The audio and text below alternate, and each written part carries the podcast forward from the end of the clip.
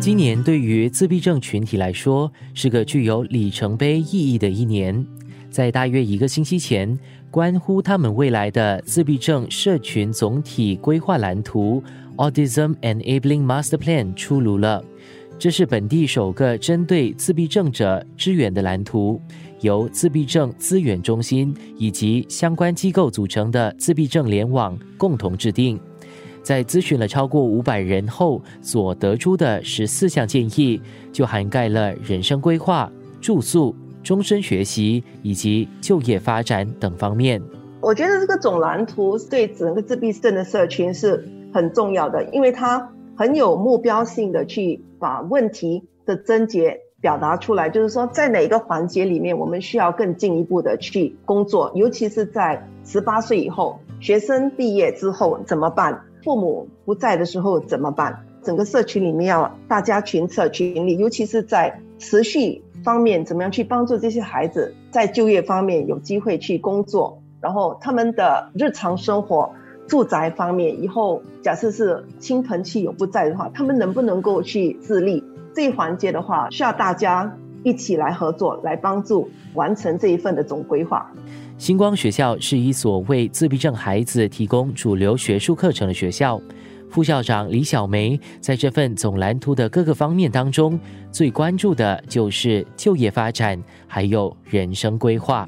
呃，两方面，我觉得就是说，如何跟雇主方面沟通，帮助这个社群的孩子有机会去工作。那学校跟家庭里面，就是在。建立起他们的一些技能方面，怎么样说两方面都能够顾及我们所说的硬性的技术，还有那个软性的交流的方面，帮助他们去建立起好的习惯，然后能够在工作场所里面应用。生活加热点，很多父母对他们来说，就是他们担心他们不在的时候，他们的孩子怎么办？另外一个就是日常生活，怎么样去帮助他们能够自立自主的生活，自己也能够说有一个自己的空间。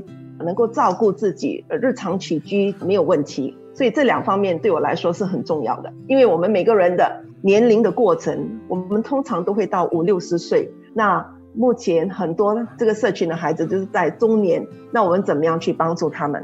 父母会渐渐年老，自闭症患者的长远起居以及往后安排，是这些家长关注的问题。两位自闭症孩童的父母，中医师徐哲英和摄影师李欣赏，都有各自关切的问题。不要忘记，我们身为一个看护者，我们本身也需要休息。可是很多时候，带着一个自闭症孩子，他是一个责任呢。就算说，哎，今天给你放个假，你出去，那个心里还是挂在那边呢。也因为这样子，就很多父母其实很容易就垮掉，因为那个心一直挂在那边。所以，身为父母要学习要怎么样去放松，那个是其中跟我们自己本身要学习的地方。然后，但学习了之后，你还是需要 support 呢。到底有多少喘息服务？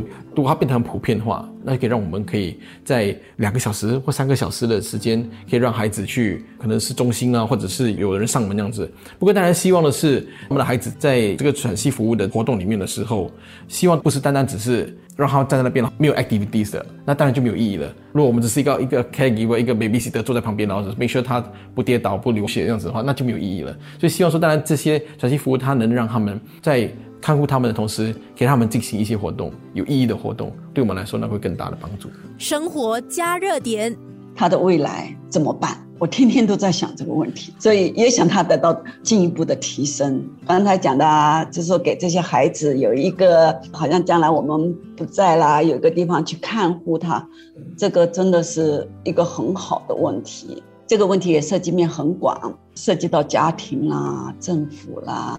社会啦，这些大家的通力合作，我希望我的孩子将来在我不在的时候，他有一个去处，或者是就像政府现在所提的这些，希望能尽快的实现。因为我的孩子还小啊，还可等。可是有一些已经很大了，他们是不可以等了。他们的父母内心是很焦虑的。生活加热点。我在进行后期制作的时候。看到了“星星的孩子”这个词汇，就觉得很妙。把自闭症孩子形容为生活在自己的星球，也是从这个昵称，我想到了一首大家耳熟能详的儿歌《一闪一闪亮晶晶》。这个星期五期的节目，我用了五个版本的同一首儿歌做背景音乐，希望可以带出这个讯息：同样的歌曲可以有不一样的编曲。自闭症的孩子也是孩子，虽然他们有些不同，但也应该跟其他孩子一样，受到这个世界的温柔相待。我是思远，希望这个星期的生活加热点，让你对这群星星的孩子有更多的认识。